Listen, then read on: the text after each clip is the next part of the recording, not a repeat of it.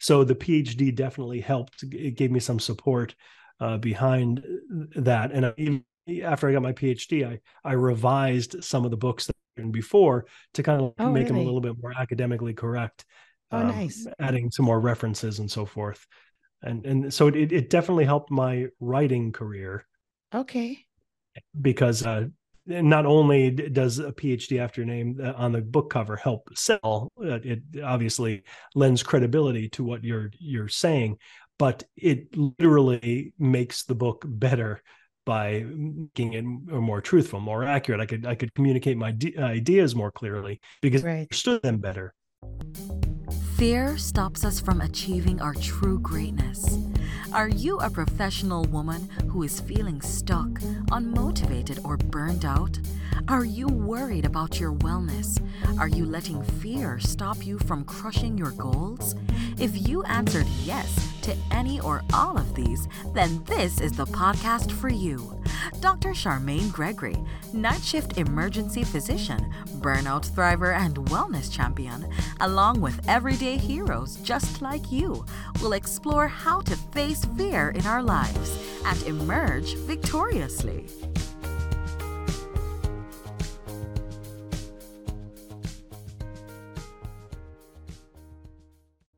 Dr. Gregory here. Did you know that I'm on YouTube as well? You can find me at Charmaine Gregory MD. See you there. Here. Hello, hello, hello, hello, Fearless Freedom fam. This is Dr. G, and we're back for another exciting episode of the Fearless Freedom with Dr. G podcast. Today, we have Bo Bennett with us, and Bo's going to tell us all about himself and all of the things that he is up to. Take it away, Bo. Wow. Hello.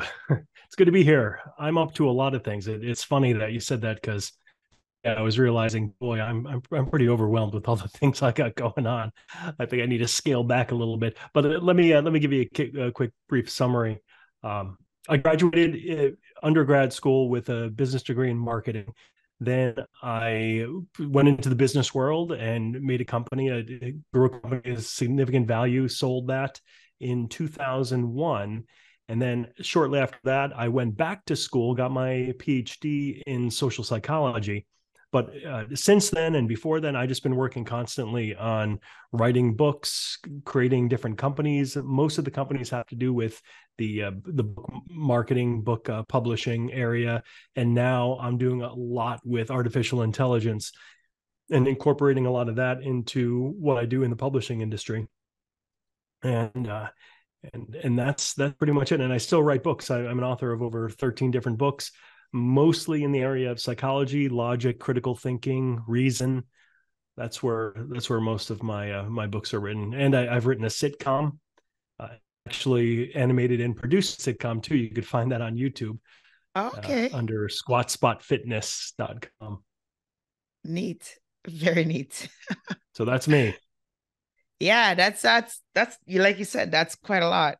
Um, very impressive. Uh, the PhD part. I was like, yeah, I was went to school, got a PhD. Like, you know, I was like, I just went to the store and bought some milk. Sometimes it's it's got to do it. It's so funny. Yeah. I, I I live with someone who has a PhD. That's why I'm laughing about it because I know that it's not a, you know, it's not as simple as going and get some milk. yeah. It's it it's like going to get eggs the next town away. At least that. Uh, oh, at least, at least, and create something at new least. in the field, which is amazing. Yeah, no, that that's that's awesome. And then so you know, so you were you were doing well. You you did got the you got the business degree. You started a business. It sounds like it was uh, a good return on investment from you know the X sweat equity because you were able to turn it over and um, essentially have a, a benefit from that monetary benefit. And then so then was there any fear involved with you deciding to go back and getting more education after that? Or what what was going on that time? Like what prompted you to to to want to do this deep dive into the, the philosophy of things and and get a phd well, when I was growing up, I used to work for my dad when I was about 10 years old. I worked in his in he had a shop in his basement. I, I ran injection molding machines. So I was running these uh, hot plastic. You squirt them into molds. You open up the molds. You take out the piece.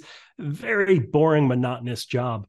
But I found that I could pass time a lot quicker if I listened to my sister and mother's tapes. They had cassette tapes.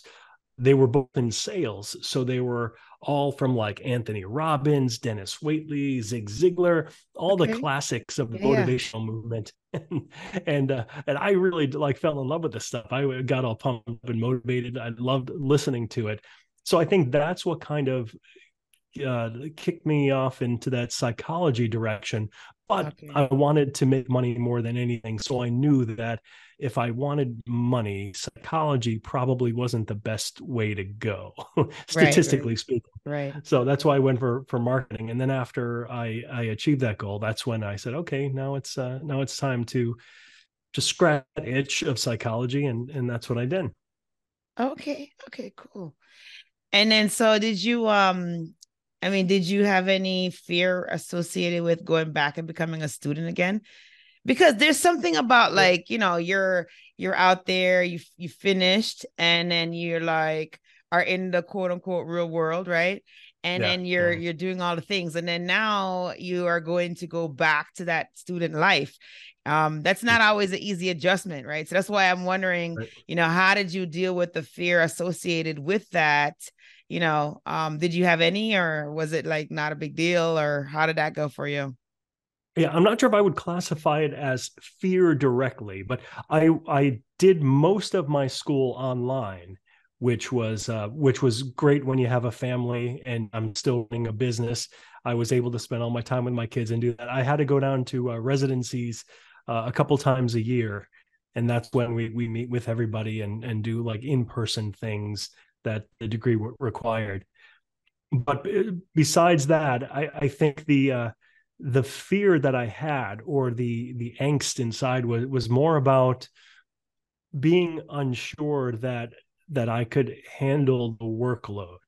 Because like uh, I was used to working on my own schedule, my own time, running my own businesses, doing things that I want, and now I'm going back to school. Which I mean, let's face it, I think anybody past the age of 18 still has nightmares about like waking up and not you know you didn't study for the test and you find yourself at school i didn't study so like i really want to go back to that uh, but it, it turned out that um, that with my personality and the way that i work being able to do online schooling was was a perfect fit for me because unlike actually okay you have to go to class at a certain time with the online school you, you have like the work you had to get done for the week, but I could do it anytime I want. And I could read ahead and I could so it, I was setting my own schedule essentially, but but just meeting these deadlines, which I always do in business anyway. So I found it like a really smooth, easy transition for me. But it, if if I were to actually go back in class, like uh, especially as like uh, I think I was like in my my mid thirties, um, I would have been that would have been terrible that that would that would have been a, a big um, a big jump a from from yeah. what I was doing before. So yeah, the, the online part made it a much easier and smoother transition. Oh, okay, neat, neat, neat, neat. Yeah, because that that's what I visualize, right? I visualize that you were like going back to a campus and like, you know, you're having to like go to classes, you know, and all this stuff. So that that that makes it a lot um a lot easier. And so it's good because then you can still like continue with your life and and and I love that you you you mentioned that it gave you an opportunity to like spend more time with your family you know which is always paramount right? Because you can oh, of course yeah. you know that's that those are the those are the um the indelible memories and things that uh mean a lot more than things. So um yeah awesome. And then so then so you did this you you know you're writing books. Now were you writing books around this time or was that afterward that you started writing the books I wrote my first book in 2004, and that was that was before I went back to school, but right after I sold my first company of significant value. The book is I called see. Year to Success, and it, it's 742 page book. uh, that It's a big book. it's a big book. It, it took me it took me over a year to write, like full time, not just like you know sc- scribbling every now and then. It was like a full time job for me to write this thing, and I, I wanted to, I wanted I wanted to uh, put all of my thoughts and ideas like in in writing and something that I could really pass on to my children. Like here, this is this is kind of like my philosophy, and and I hope you find it helpful and useful. And then it turned out like this is really good, so I, I should publish. And the whole process of actually publishing that made me realize that this publishing industry is horrible for like writers like myself who aren't Okay. a multi-million dollar author Right, and, and don't right. have a bunch of publishing houses chasing me down so that's that's when i started exploring the whole idea of, of self-publishing and online and how it works and using the, some of the technology and programming skills that i had that's when i, I put together the first publishing company uh, eBookIt um, that eventually morphed into book marketing pro the, the company i run today and then i have other spin-offs of that that incorporate ai into the writing process Oh, neat. Okay, so it was like um Yeah. okay, that that's neat.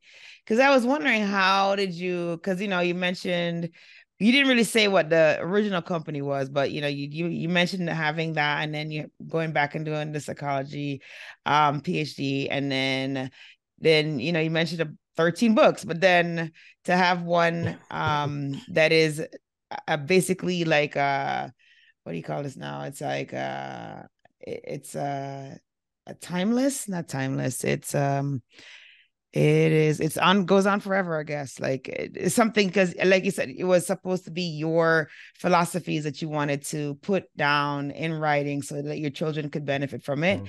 and then you realized it was so good that you actually you know published it so the world could benefit from it so but now it's um Yeah.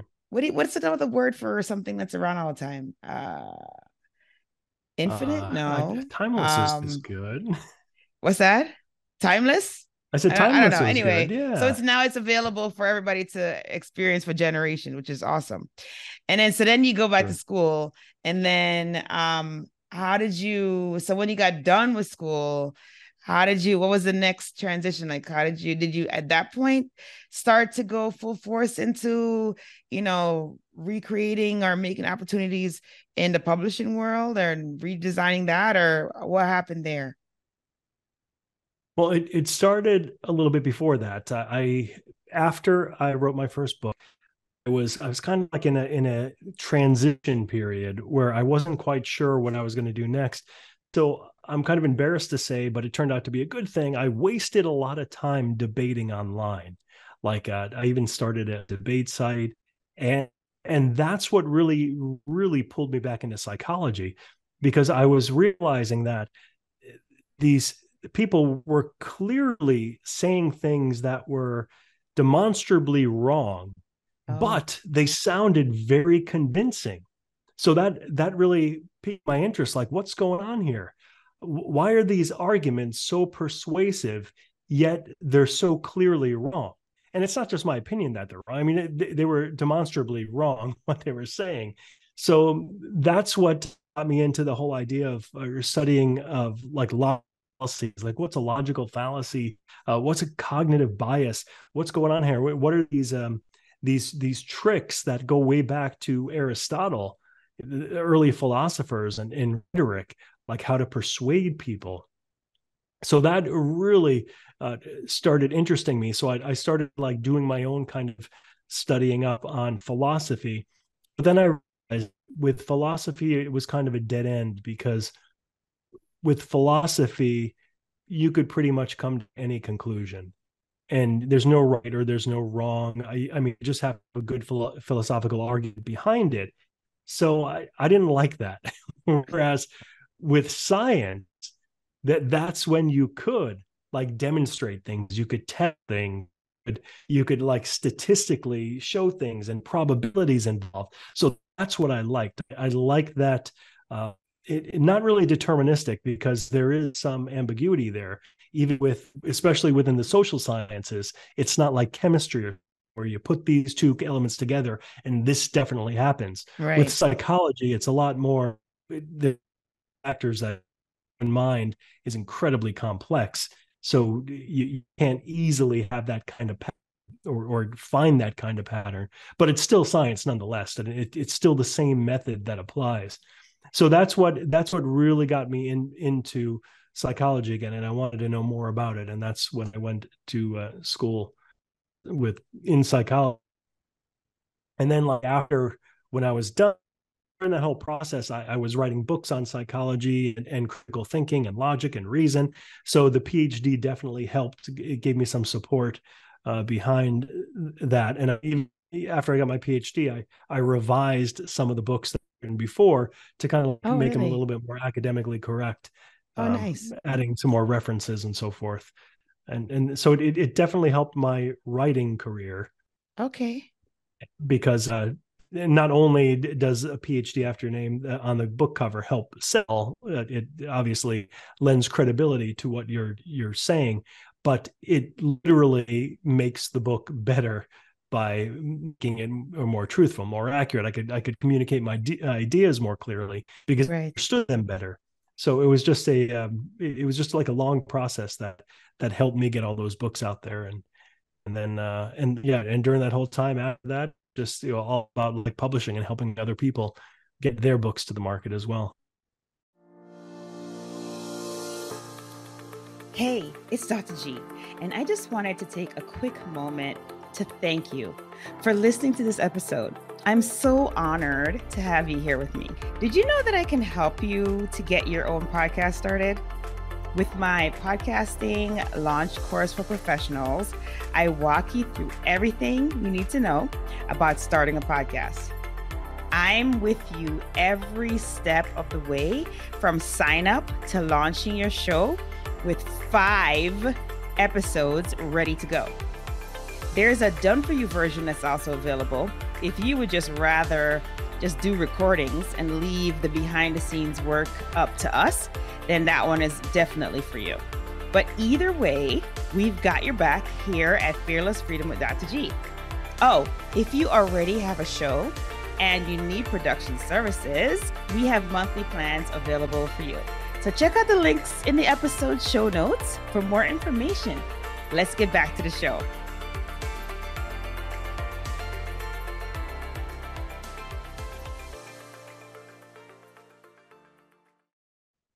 And so then when did you start getting involved with like the AI technology piece of things? Like how did that that come about? Yeah, so it was about um I think it was in May of this year. I guess like I when you think like back like when did this AI revolution start? Like when history looks back at this, what are they going to say? And I I think it was probably March of this year when when like a lot of these like chat gpt kind of released to the public. Mm. and I, I, know that i was on the waiting list for a long time but i didn't get access until until like uh like may. Uh but other people got access earlier. But so like once i was introduced to to that tool it it was like um it, it kind of like using a computer for the first time uh you may be too young for that but oh uh, no I, no. Okay. I had, in my um in my sixth grade classroom we had a you know the apple two w like iies we had one yeah. of those okay? Okay. So... okay great. So we're we, we're probably around the same age. Yes, oh uh, yeah. Oh yeah. you just look younger than i do. Um the, uh, yeah so I, I apple two but i remember do you remember that like that first feeling when when you i know i wrote like a little for loop program. Oh yeah. Like uh, oh, yeah. and you make the like you make the little smiley face or you just do like some stupid ASCII art or a little three line program. It's like, wow, I can't believe this. This is amazing. Oh yeah. And and then like the the first time I got on the internet, like back in 1994, I was blown away that I could actually put an image, I could upload an image, and then somebody on the other side of the world could yes, see it like see it instantly. immediately practically like, yeah like boom. yeah and the younger people don't realize this they don't they don't see they're like yeah so that's called the internet when you're right, part of the right. generation it's always been there but they that. also don't know what it's like to have a phone that you know you pick up like you know we oh yeah right. we actually have a phone in our house like a landline but nice. uh, we used to have um we used to have a rotary and they were fascinated by that. They were like, "What is this?" oh my goodness! Yeah, that's that's really old school. Kind of like the uh, the that you have to roll up in the car. Yeah, exactly Just, right. yeah. So so um what was like with me. It was like you were just saying that, like, you know, is this like like getting introduced to a computer for the first time and writing that little yeah. program that does like that simple task.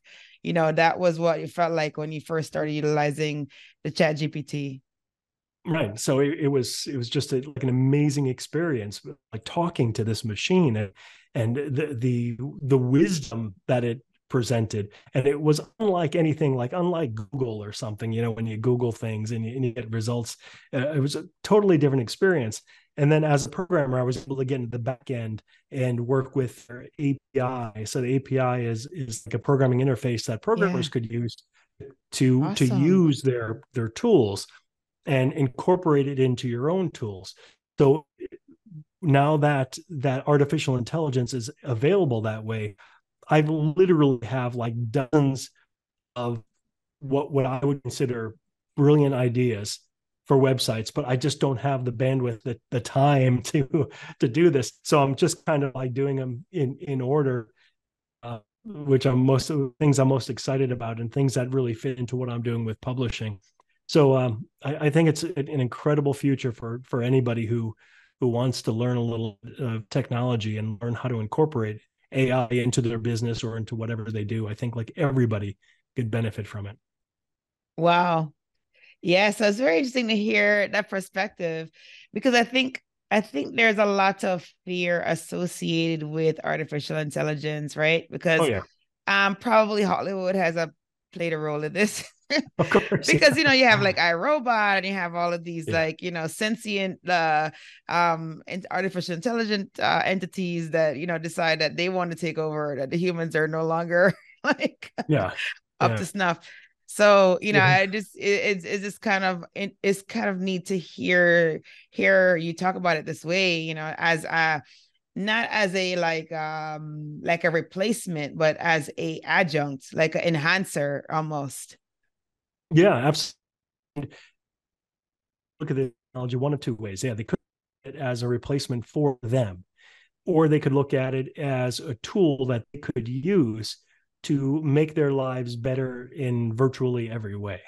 So I, I think like obviously if you look at uh, the two different options one way is the better way to go but most people don't think like optimistically positively. They they're like they they're filled with fear and and doubt and they think about like how ai is going to replace them and i today i like nasty comments from people oh, that oh, really? i yeah saying like um i'm destroying writers by like using ai technology to help writers or or like to replace writers but really comes down to it if your job can be so easily replaced by a machine it's time to look for a new job.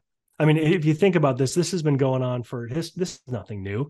I mean think about like the all the factories when the robots you know, um, if you ever seen uh, willy wonka the new yes. one the guy like he puts the little caps on the toothpastes.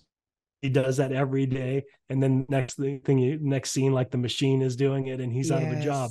Yeah. Uh, i mean it's unfortunate for the guy but i mean come on man. Uh, get a new job i mean it, i know it's not that easy always but but really like uh, if if your job is so easily replaced then you gotta you gotta kind of take take advantage of the technology and think like how can you use that and right. unlike like robotics um, or you know even going back further like the um, electricity replaced like the whale blubber and and the light and all those people the the, the whale killers. Um, yeah. I mean, that's not easy for them, but this is one instance where AI technology is available to everybody, and it's just a matter of like learning a little bit about it and and using it uh, and and using it to your advantage, and and you will be able to see there are so many ways that you can use it for you financially and help your career. Um, you might not be doing the same monotonous things you were doing before that AI could now do, but you could be doing so many new things. And I think like this is a great example of how it frees us up, create um, frees it up like in the creative realm. Um, like a lot of the books that and, and I'm an author of over 13 books, all non well, uh, 12 of which are nonfiction, and most of the books that I've written, I do a better job. And you know, and so how do I feel about that? Well, I, am AI is an incredibly impressive tool. I, if I have to compete against that and I lose, well, that's okay. I mean, again, it's an incredibly impressive tool. Um, but I know now my next projects writing, they're going to be a lot more creative, um, or maybe a lot more focused on my where my PhD is and my specialty that only I could actually write. I so see. it's it's kind of freeing me up from all these ideas of the I want to write because no one ever did, and there's a need for them to the things that I actually um, that only I could actually do. So so I'm excited about it, and I I, I yeah like an incredible tool, and I hope more people start to see it that way and, and take advantage of it.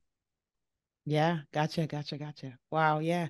No, that's that's that's so interesting because mm. um that's you know what i'm what you mentioned is definitely the biggest uh probably obstacle for people in embracing new technologies i mean and and and it's it's always been like that because i mean you and i were around when the internet got growing and i just remember being in college and i happened to have gone to a school that was very like um, on the cutting edge of technology. So they had like computers in the dorms and things like that. And so, you know, it was fascinating to me still to be able to do, as you said, to be in like, you know, I, I forgot what these chat rooms are called, but to be in like a chat room where I could talk to a friend who was in California, you know, yeah. um, when I'm in New York was just amazing because you know these payphones were still around then and you know there were the communication situation situation was different but everybody didn't embrace that like right away. And people like you said were not like they weren't learning how to program in um it wasn't unix i guess it was unix but like they weren't learning how to program to make create websites and things like that. And so if you took on that that skill set you became an asset.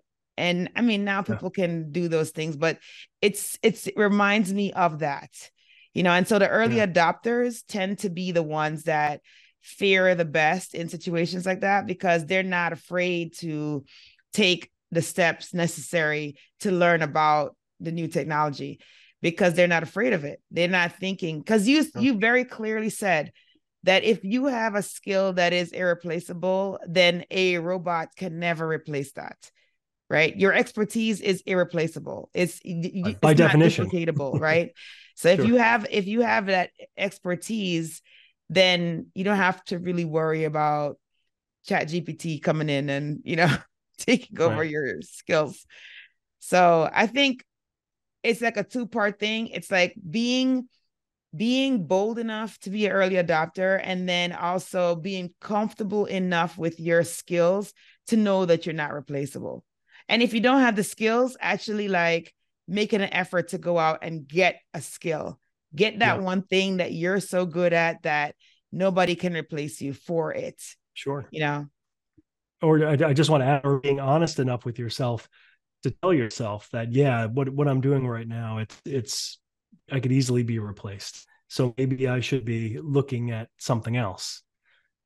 And, you know, it's, it's never too late. I mean, I, uh, my, my story isn't fully written yet. And and I don't have like any major huge successes off of AI right now. But I could tell you, I started it when I was 51 years old. Hopefully, when I'm, you know, like 60 or something, I could say, yeah, look at look at the empire that I built, and I did this when I was 51. So people would probably say, I'm 40 years old. I'm way too old to learn something. No, you're not. Yeah, that's that's a bunch of garbage. And, and 60, 70, it doesn't matter. If your if your cognitive skills are still there, and uh, you know, and, unless you have like a debilitating disease, you're right, you're right, you right, know, you exactly. Could, you could learn something. Exactly. Don't give up on yourself. I love it. No, that's great. That is um that is such a truth that I think more of us need to embrace, right? We feel these right. limiting beliefs of age and you know physical limitations no i mean you can always grow your mind you can as long as like you said there isn't anything inhibiting that from the biological standpoint there's no reason why you can't grow your mind like there's just so much out there for you to do so so right. no that's awesome that is awesome so so you mentioned the name of one of your books is there what's the newest one like in case anybody's looking to to learn more about what you're doing Sure. The, the, newest book that that I wrote is um, called Biased Brain. This was a book that I, I did use AI to help me write it, but I I this isn't a book written by AI. Uh, it helped me do the research because um, I, I wanted to put together a collection. My first book was a, a logically fallacious where I have a whole collection of logical fallacies in a really thick book. So the next book I wanted to write was a book on cognitive biases. Uh, th- these things distort the way we view the world, the way we think. Um, they're they're not mistakes. They're not errors. They're actually features of how our brain works because our brain is really has the function that our body and we have is to survive and procreate and that's it uh, our our goal in life is not to um, our at least our body's goal our, our physical goal is not to do all these fancy things and learn and reason. That's completely different. That's that's something that we we didn't evolve to do. We just evolved to live survive and procreate. So those goals are often at odds with our goals like to to have great relationships to have a, a, a great career like uh, to think reasonably and logically and learn new things things are all not part of our biological programming and that's where cognitive biases come in. They, they, they take us away from those goals. So if we understand these cognitive biases we understand how they affect us we could recognize them are happening then we are we're not as much of a, a slave to them. We can more easily um, get by those and get to our goal. So that that's why I had to put together that book and write that book it's called uh, the biased, excuse me, the biased brain by uh, oh, Bo Bennett. Awesome, awesome, and that's available everywhere. Everywhere, yeah. Okay, get awesome. that on Amazon or uh, my website is bobennett.com. That's where you find all my books. Awesome, awesome, awesome, awesome such a good conversation. I love this. And so nice. now um we're at that part of the show where we do the fill our tradition, which is fill in the blanks. Are you ready? I'm inter- sure. I'm curious to hear what your answers are to these actually. All right. So the first one is uh, if I am fearless, I will do exactly what I'm doing now, but do it better. great. That's great. The next one is to me, fearless freedom means. Uh, fearless freedom means, uh, can I say to be free without fear? you can say whatever you like. That's kind of cheating, though, isn't it? I'm just using the same words. Uh, yeah, we'll, we'll, we'll keep that at that. Okay, that's, that's fair. That's fair. Next question. Yeah, yeah. and then the last one is my battle cry is um go big or go home. Nice. Nice, nice. I, I just said that now, but I, I feel that that would be a good battle cry, something to scream in, in yeah. the heat of passion. Absolutely. I don't think I've ever said it before, but but yeah, if, if I'm if I'm about to scream a battle cry, that that sounds like a good one. Okay. All right. Yeah. That's very motivating. awesome. Well, thank you so much for taking time out of your busy schedule to spend with us here at the Fearless Freedom Tribe. We appreciate it. And we are going to go to the site, right? You said it's Bo, so B O B E N N E T T dot com. Is that That's right? It. Yep. All right. Awesome. And they're going to check out the latest book and the other 12 that are also there right? That's great. Yes. Awesome, thank you. Awesome. Awesome. Awesome. Thank you. Thank you. Thank you so much for spending time with us. We appreciate you. All right. Thank you. Bye bye.